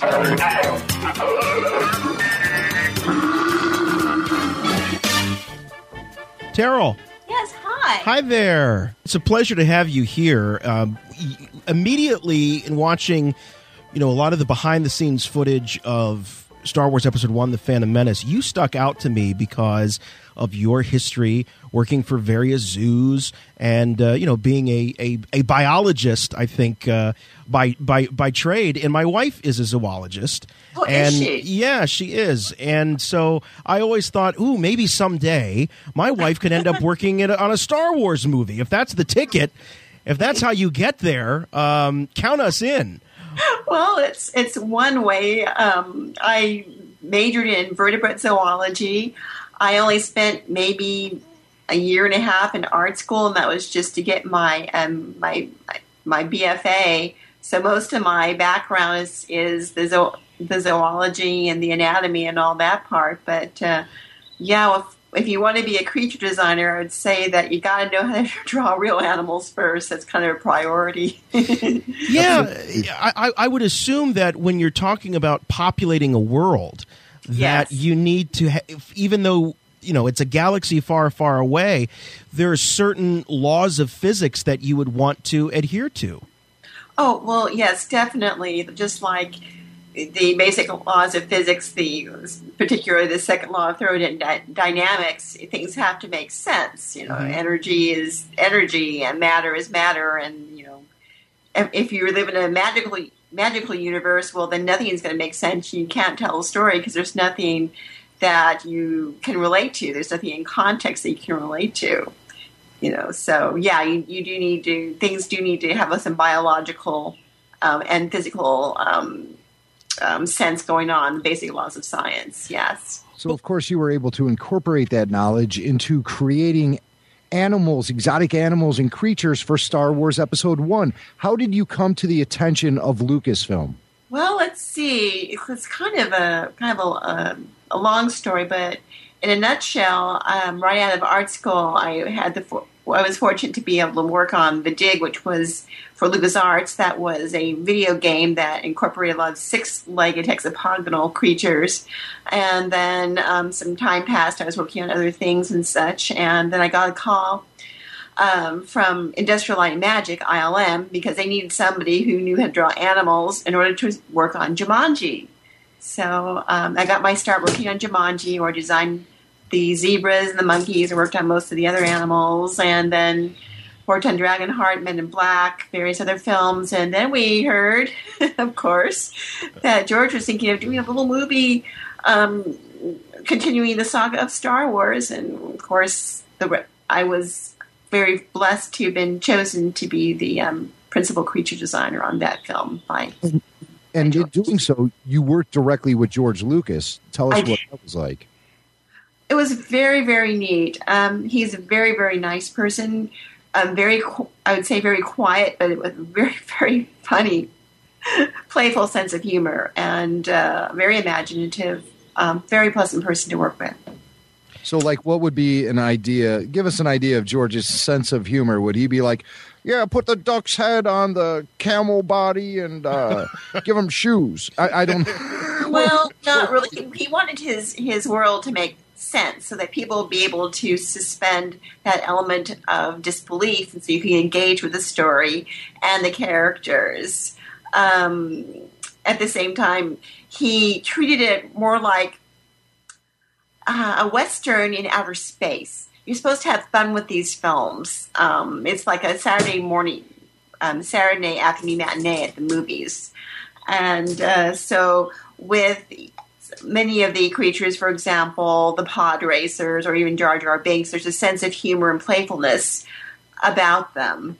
Um, even if they're really, really evil, like Sebulba is, he's still kind of a, a humorous um, character. Um, I uh, was inspired by the very haughty um, looks of grumpy camels when I designed his, his head and his face. And I think Sebulba's main goal in life is to make life horrible for everybody, and uh, and I think that the um, grumpy camel look came came across quite well. So they do look kind of grumpy and a little arrogant, right? I mean, uh, well, camels, yes, yeah. yes, uh-huh. His personality gets summed up by his appearance. Do you know how he evolved into turn into a creature that walked on his hands and used his feet as his hands instead? basically George had an idea of a small character because they have to be small, like jockeys, to to um, be able to drive those uh, pod racers. He he said, "Terryl, I need a character who's rather short that can drive with his with his feet and walk on his hands." That was it. So that was that was the concept from the the get go. Get go, and um, so I had a lot of blue sky, which is industry speak for try a whole bunch of different ideas. and but it was really interesting in that whereas um, Jar Jar, because he was a, a, a primary character, took a, a, year and a half to design, and because George was being very very careful with him, um, Sebulba was one where he was only I. I, I, designed him in an afternoon and I got the approval and I was so happy. and the rest of the pod racers was kind of like a um, he said just kind of do this whole zoo of different alien beings, and they were a lot of fun to do. You know, the pod racers probably represent the most variety in a lineup of, of Star Wars characters, and I'm curious. Yeah where do you draw the line as somebody who grounds their concepts in the reality of our own world in terms of anatomy and and that sort of thing? Where do you draw the line between that and and, and fantasy? I mean, how do you allow yourself to go, huh. okay, but it is a fantasy, so let's do this? Well, Star Wars is an interesting combination of fantasy in a sci-fi um, genre. So it's kind of a combination. And you know, if you think about, say, the Wizard of Oz, you've got um, you got to you basically have um, wise um, people. For example, Obi Wan's like a very wise person, and Glinda the Good Witch is a real wise person. You have a trio of friends: Dorothy, the lion, the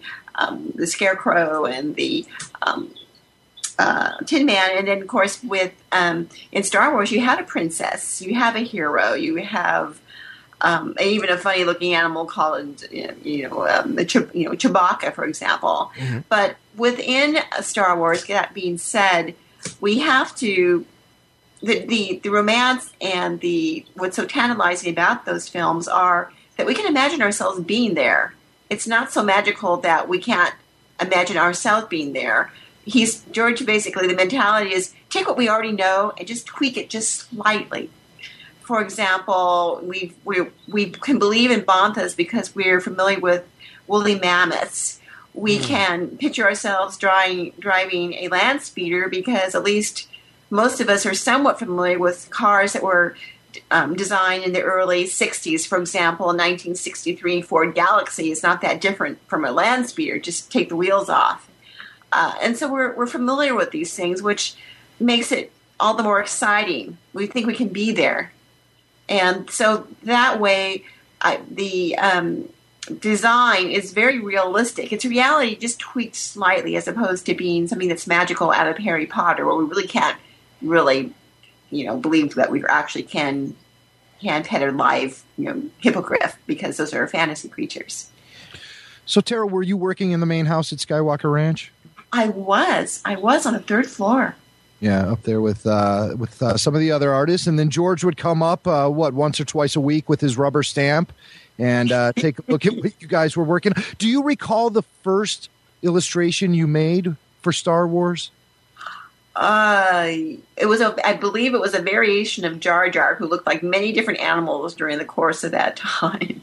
oh well, good. I'm glad you're you're bringing up Jar Jar um, because what what made me want to reach out to you is I posted a picture, a drawing you did of just a little frog guy that was eventually turned into a real character on Star Wars: The Clone Wars. It, it turned into the concept for Colonel Gascon, who we just saw recently in the, the, the droid arc.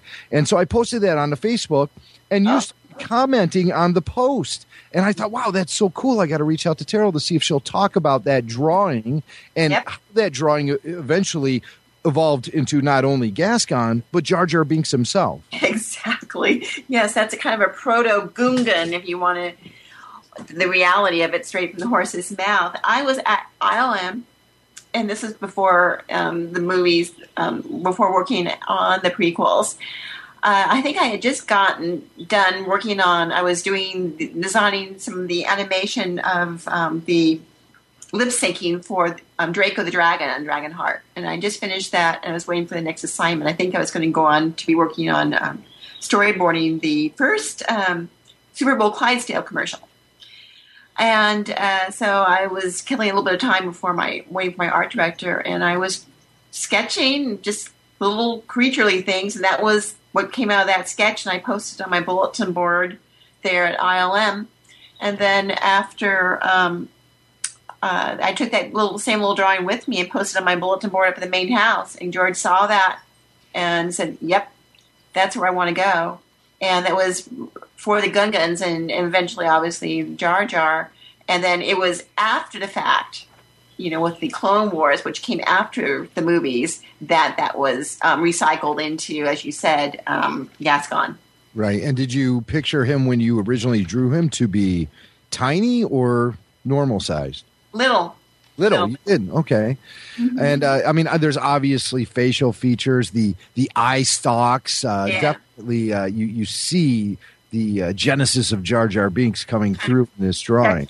Kind of fretting, kind of worried. Oh, what did I do this time? Sort of expression. Yeah. And so that led you to further develop Jar Jar Binks. Obviously, it was a collaborative effort, but Yes. you did you did concentrate on Jar Jar as a character then from that moment on, right? Yeah, I mean that was he needed to kind of get underway pretty quickly because um, the sooner I could get him designed to George's satisfaction, the sooner that could be um, he could be given to um, production back at ILM. They could start working on because um, that's going to be that was going to be a lot of animation, a lot of rigging, a lot of texturing, all of that stuff. That's a that's a huge process. So so he had to be he and a lot of the other well everything had to be kind of designed as well and as quickly as we could do so, so that we could give ILM plenty of heads up and plenty of time. So keeping everything under budget and within the within the um, pipeline. Terryl, as, as part of the, the Jar Jar design process, uh, how did it differ from some of the other characters in that you had to be thinking about somebody wearing a suit for this particular costume? I mean, how, what kind of limitations, uh, how limiting was that for you when you compare Oh. that to something like a, you know, a Ratts Tyerell or, Well, actually, Jar Jar is not a suit; he's totally digital. right? But the some of the, so the work that was done on the set had on the Ah, best ah, in a oh, suit. motion- so oh, yes, you for had the motion capture, actors. right? hmm Yeah, yeah, and then maybe a little bit of um, rotoscoping and motion cha- capture experimentation with that. Um, basically, I didn't even worry about it.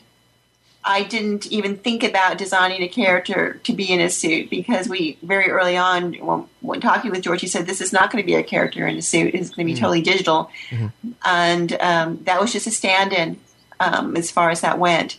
So if you look at Jar Jar's design, you'll notice, for example, that his anatomy is impossible for a human being. If you look at his legs, you'll notice his thighs are really, really short, but his shins are really, really long. And uh, that was intentional on my part because I wanted to give him a way of walking that will give a, a little bit of more of an alien twist. He's based a lot on bird anatomy. Yeah, yeah. There's there's something like bird slash dinosaur slash Yeah. And so when he walks, you'll notice if you looked at the way he walks, the way an emu walks, they kind of walk very similar, or the way a chicken walks. I hear uh, birds chirping in the background. Do you have a big collection of animals at your house? I well, no, actually, that's those aren't those are recorded birds. I have one of those um, sound machines, and I forgot to turn it off. But it makes you feel really. It's called rainforest, and so I'm I'm actually you know talking to you from. Yeah, I thought maybe this is, this is quite a Skype call out there in the middle of the bush. I like Uh, it. And I, as a matter of fact, I think we're going to encourage all of our celebrity interviews to to bring their own sound effects from this point forward. yeah, I mean, because I've got lightning and thunder and ocean waves. But I do, as far as little animals here, I do have a little dog. He's a little whippet named Timmy. Oh. Yes. So, you know, after you, you spend all this time working on Jar Jar Binks and being behind the scenes of the development of the character, the film comes out, and uh, I want to preface this by saying here at Rebel Force Radio, we love all things Star Wars, including and especially Jar Jar Binks. He's our main Gungan. Uh, But there was there was some audible public backlash toward the character, and and I just am wondering, um, you know, from from your perspective as someone who worked on this character for years and years, well, yeah, I worked on it for you know, leading up until you know, I mean, you helped conceive the the actual look for it, and then you know, obviously handed it off to uh, guys like uh, Ahmed Best and uh, the crew at ILM. But then seeing it on the on the silver screen obviously has to give you some sort of personal fulfillment, and then to hear this backlash to a character who you obviously put a lot of blood, sweat, and tears, and I'm sure love into creating, and this backlash about the character. How do you respond to something like that? Well, first of all, um, this the prequels were des- were designed for the next generation of Star Wars fans, and the and that be the, the the fans that had the harder time with Jar Jar Binks are those that started out with the original 1977 films and are and uh, and remember the romance of all of that what that was like. And everybody was you know really young too. They were we were all young when those came out. My goodness i think i was 17 years old when that happened in 1977 i would have been well the interesting thing is is that young children really like jar jar. So the next um, generation of um, fans really liked him. So it's more kind of a, a generational um, viewpoint. Um, again I designed lots and lots of creatures. I mean, for those films, and um, it really doesn't. It really doesn't bother me because you have no control over how people react towards that. I designed basically what he looked like, but I did not design how he acted or how he behaved. So you know, there's there's a dichotomy between the two. On the other hand of things, I um, also designed some very, very scary animals and the characters for those films, including the, the Sando aqua monster that ate everything, Mhm. um, Right. the um, Colo Claw Fish, OPC Killer, um, you know, Sebulba, Mr. Evil is one of them. Um, so, yeah, so it was just, it's one of those those things. You're in the you're in the movie industry, and uh, I mean, there's people that don't like Mickey Mouse or Goofy or or, or I don't know, All right. Herculoids. So hey, there we go. so, is there a character that you feel a, a certain connection to, a character or creature that you would say is your favorite that you created for Star Wars? Oh yeah, I like the Sando Aqua Monster. There you go. You Yeah. big, you like them bad. Big, the big ocean-going tiger that eats everything. Yeah, It's always a bigger fish. You're always and That's a pretty big one. Tara, how was how were the assignments, the the character design assignment, assignments uh, handled? How did you know which you were going to do, and what, what Doug Chiang was going to do, and, and some of the others that were, were involved in the Oh, conceptual well, phase? Our roles were pretty well.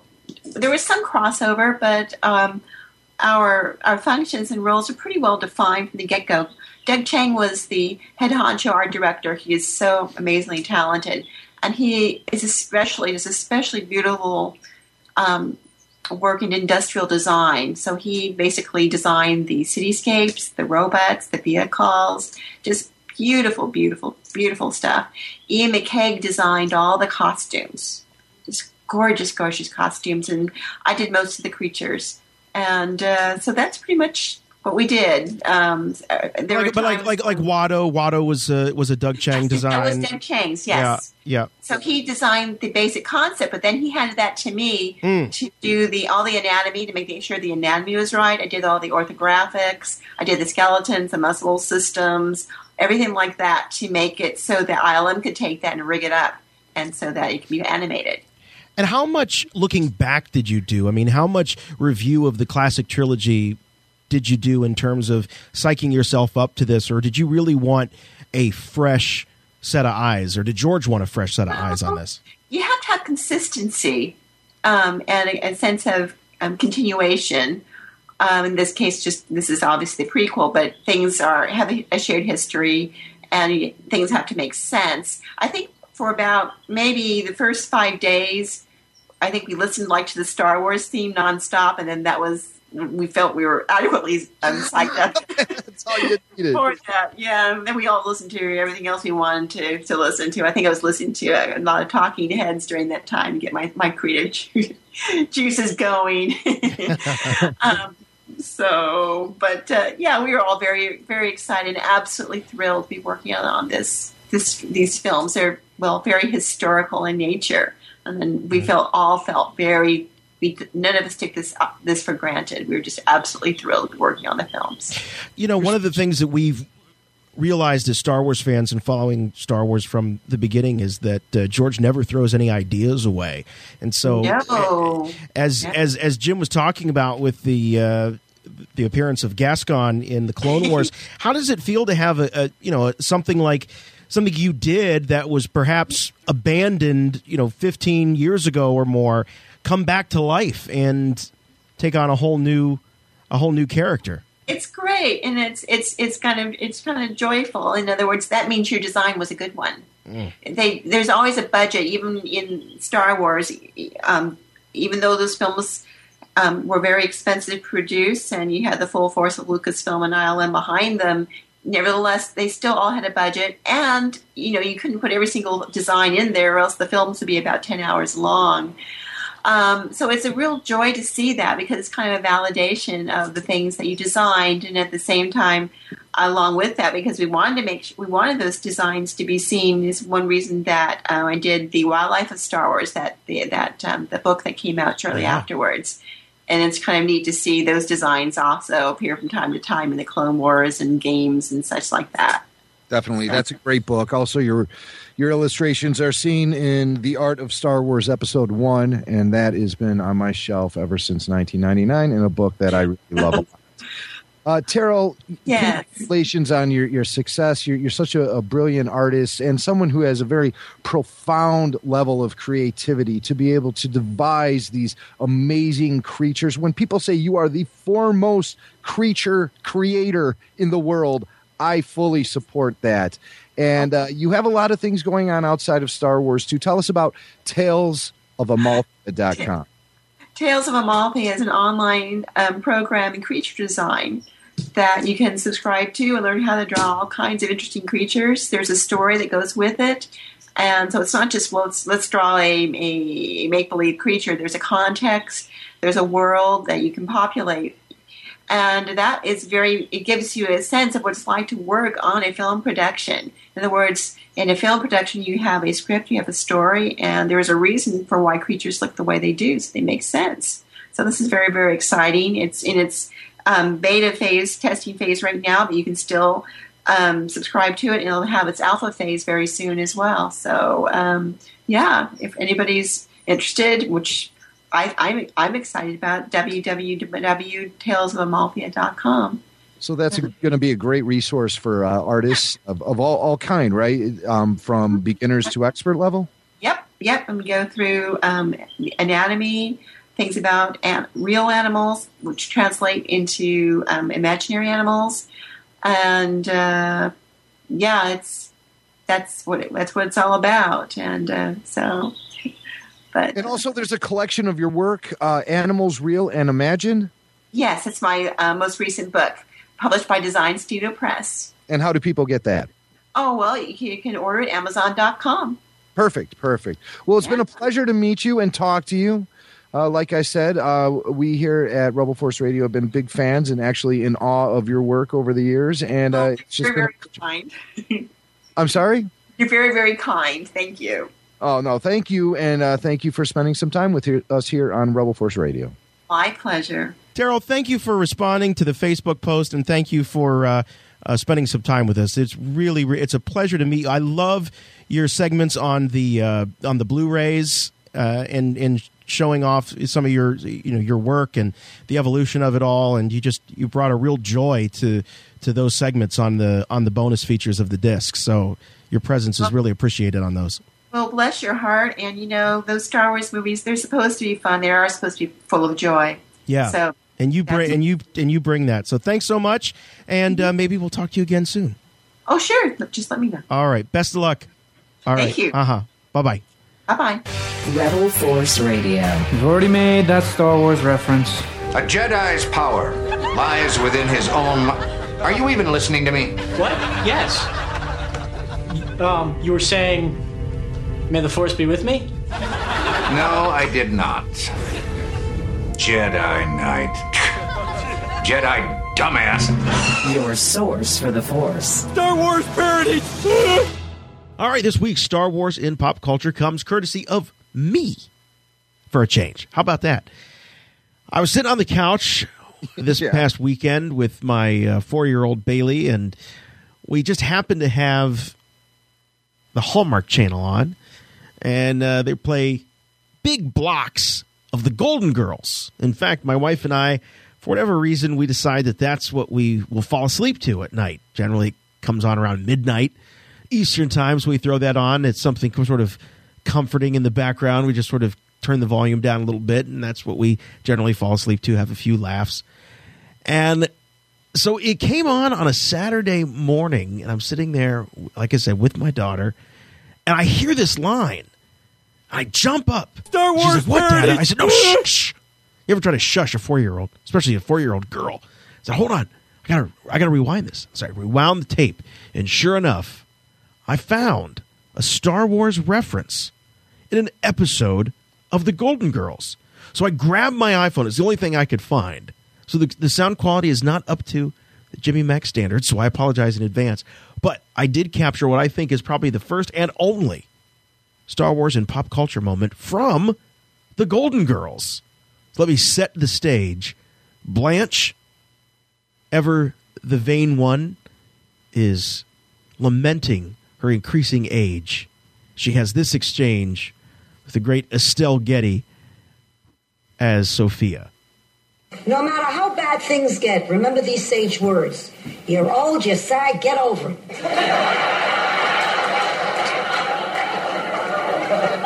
Sophia, so what if you knew Jesus personally? Wake up and smell the coffee, you fossil. My mistake. I thought since you looked like Yoda, you were also wise. She says, uh, "My mistake." If I, I, I She says, "My mistake. I thought since you looked like Yoda, you were also wise." and you know, it's funny because that that if you if you listen back to that that that line gets this enormous applause. And what I wish I would have done was clicked on the DVR to see what you know. A lot of times they'll tell you on the guide the the original air date for the particular episode, but I'm guessing you know it falls within that Golden Girls. Uh, uh, mid 80s through very early 90s uh, time frame. So Star Wars probably still on the uh, in the public consciousness, not to the extent that it is today, but uh, still. You know f- what? You know what? That was uh, that was the dark times, even for pop culture references. The Star Wars and pop culture references didn't really start flying fast and furious until post Kevin Smith, post Clerks. Uh-huh. He got so much buzz for including that dialogue between Dante and Randall that really put him on the map in in several ways, shapes, and forms. I don't mean to diminish the work he did on Clerks as a whole, but that piece of dialogue really helped build a buzz about Kevin Smith. So other producers and filmmakers and television writers, et cetera, started seeing this and they're like, well, we can tap into that too. But the reason why it was so special for Kevin in the early to mid 90s was the fact that there really were no Star Wars references being thrown around out there. Star Wars was barely had a heartbeat at that point in time. The novels were just starting to come back with the Zahn uh, Thrawn trilogy. The comics were just starting to come back, but it wasn't everywhere like it is now. So for the Golden Girls, by the way, a television show I've never seen before to this Are you- day. Are you serious? That happened, uh, like you said, late eighties, early nineties. I was not Mid 80s, yeah, right. Mid eighties, yeah. I was not watching television during those years. I just was not watching. Te- if it wasn't a ball game, I wasn't watching it. I was not following sitcoms. I was not following the news. I wasn't following anything. But but I do know this about Golden Girls. You claim that it's a rarity for a Star Wars reference to be in Golden Girls. However, I counter that by saying no. There is a Star Wars reference in every episode. of That's true. That's true. I'm talking about Bea Arthur, Ackmena from the ho- Star Wars Holiday Special, was in every episode of the Golden Girls. And don't forget, it was considered by the network as a tagline for a long time for this show. And then they eventually dropped it. But the tagline was going to be Where did you dig up this old fossil? She even uses that line in the uh, in the clip we just played. You fossil. Yo, fossil. Where did you dig up that old fossil? Hello, what have we here? It's just me, Billy Dee. Hey, don't mess this up, man. Be smooth. Lando's right. Billy Dee. Sorry, baby. It's just business. Why you slimy, double-crossing, no-good swindler? Works every time. And Lando Calrissian is forever. You know, Jim, with all of the different classic trilogy actors coming out and saying that they wouldn't mind reprising their roles, their iconic roles, we haven't heard from Billy Dee yet, have we? He's not been on record. No, because quite honestly, he's been reprising that role ever since 1980. The line between Lando Calrissian and Billy Dee. Williams, actor, is very thin as far as I'm concerned. I consider Lando Calrissian to be alive and breathing and a very real person thanks to Billy Dee. Williams, because Billy Dee. embodies the spirit and the soul of the coolest guy in Cloud City, Lando Calrissian. So, speaking of which, I was talking to Laird Malamed, who is now a contributor of ours with the Bondcast. We just released a show called For Your Ears Only, and it's a look at the music of the James Bond film series, film by film. So we just released our Dr. No For Your Ears Only. And uh, you should check that out now because Laird co hosts that. Actually, he's in the driver's seat and schooling me all about the great film music of 007. So check it out now on the Bondcast feed. But Laird brought up to me as we discussed uh, some of his background, and he worked at Lucasfilm at Skywalker Sound, and he also was involved in video games with Activision. And I can't recall if he said he actually worked on the title Jedi Knight 2 Jedi Outcast, but he did remind me that Billy Dee. Williams provided his voice for the Lando Calrissian character in that video game. Who else you gonna call but Billy Dee? So I knew I had some of the audio because years ago, Billy Mack, my brother, went through that game and pulled out each and every Billy Dee line, Lando Calrissian dialogue, and he put it together into a great montage. Check this out. I'm sorry, Kyle. What does it look like I'm doing? I'm sitting in a cell. What about you? Hey, I can be a charming guy when I want to. You two have had another one of your fights, haven't you? Well, come on, let's go. You can buy some flowers on Besman. I don't believe it. It's not my fault. We're out of here. Yeehaw! All right, say goodbye to this wretched hive of scum and villainy, and hello to Cloud City.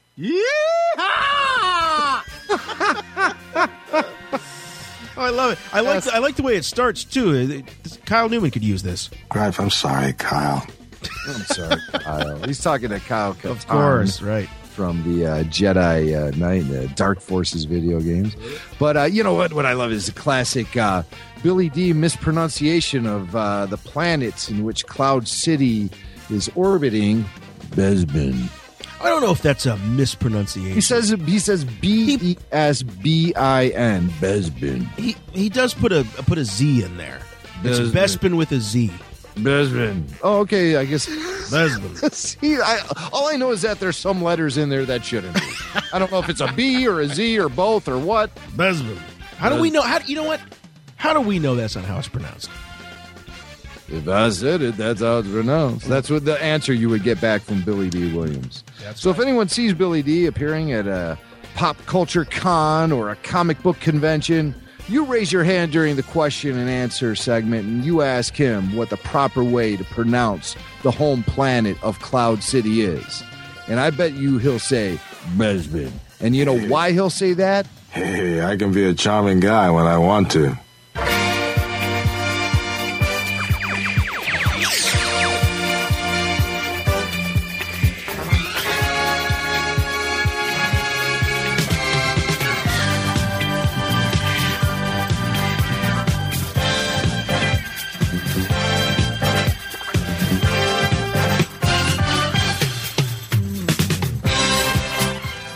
Kicking it old school. This week's Rebel Force Radio. You and me speculating, hashing it out. Good times. Also, big thanks to Terryl Whitlatch, lead creature designer on Star Wars Episode 1, and a whole catalog of credits. A lot of fun talking to Terryl. She created Jar Jar Binks, man. She created Sebulba. And a whole host of characters and creatures. Don't forget about listening to Rebel Force Radio just about each and every week on the actual radio the greater Chicago area on WCKG 1530 AM. That's Sundays at 2 p.m. Central. Elsewhere, you can download the WCKG app or listen to the live stream at 1530WCKG.com. Don't forget about our sponsors, WeLoveFine.com. Check out all the great Star Wars t shirts there. And look for details on entering their big Dark Side contest. As a special incentive, you can save 15% right now today at checkout by entering the discount code RebelForce15. That's Rebel Force 15. We thank our good friends at WeLoveFine.com for their support of us here at Rebel Force Radio.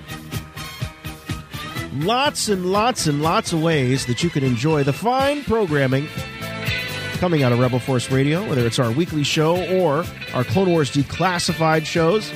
Stitcher is one. No, Jimmy Mac's a big fan of Stitcher. It's an award winning free mobile app that lets you listen to all your favorite podcast shows, like, of course, Rebel Force Radio, and allows you to discover new shows, the best of news, entertainment, sports, etc., all on demand. Download it for free today at Stitcher.com or in the Apple App Store. I believe it's also available for Android. Check it out. If you'd like to play with us in between shows, and we invite you to do so, you can email us, show at rebelforceradio.com. That's show at rebelforceradio.com. Voicemail line for you is 708 320 1RFR. That's 708 320 1737. Follow us on Twitter at Rebel Force Radio or at Jimmy Mac Radio or at Jason Swank. Maybe I should change my handle to Jason Swank Radio. Feeling left out. There's a lot of radio going on. Facebook, our official Facebook page, facebook.com slash Rebel Force Radio. Great community of folks having a lot of fun discussions. And tell you what, we as soon as we hear news, we post it up there. So it's a really great news feed for you to follow. Not just us, but also a lot of our listeners are frequent posters there. And as I said, really fun discussion and speculation about the future of Star Wars. iTunes, that's the place where you can subscribe to Rebel Force Radio. You get the weekly edition of the show as well as the Clone Wars Declassified episodes. You can also leave us a review on iTunes. Only one rule make it good. Official website coming soon, but in the meantime, head over to rebelforceradio.com. We've got a nice little media player that allows you to play it right there on your desktop or on your portable device like a cell phone or a tablet. As Jimmy mentioned earlier, we have another podcast we do together called Bondcast. Our two part review of Dr. No is now available and complete. And as he said, for your ears only, this is a special mini series that's taking a very deep look and listen into the music of the 007 franchise film by film. This latest edition is looking at Dr. No, and I'll tell you what, I have never enjoyed a podcast quite like I enjoyed this one. It really is fantastic. It's a conversation between Jimmy Mack and Laird Malamed, and I learned so much. Just when you think you know everything there is to know about something like the Dr. No soundtrack, in comes a guy like Laird, who truly is a scholar when it comes to film music and really knows his bond. Knows his John Williams in his Star Wars as well, but uh, save that for something else. Jimmy Mack, a podcasting machine's got his another show that he does with his wife, Wendy Snyder, Snyder Remarks Radio. You can check it out at SnyderMarksRadio.net. Big week in the Mac house. Michael Mack picking out his classes for high school. Might that be an issue on Snyder Marks? Well, you never know. It, it could be anything going on underneath this roof, but I can tell you this it's Wendy's birthday this week. So just, you know, if it isn't tied down, tie it down now because there's going to be Hurricane Wendy blowing through anytime. And so you'll be able to hear about that and a lot more on Snyder Marks Radio at SnyderMarksRadio.net. That's going to do it for us. We'll be back next week with a whole slew of more Star Wars news, rumors, innuendo, and some special guests. Till then, we'll see you online. Love you guys so much. For Rebel Force Radio, I'm Jason. I'm Jimmy Mack. And remember, The Force will be with you always.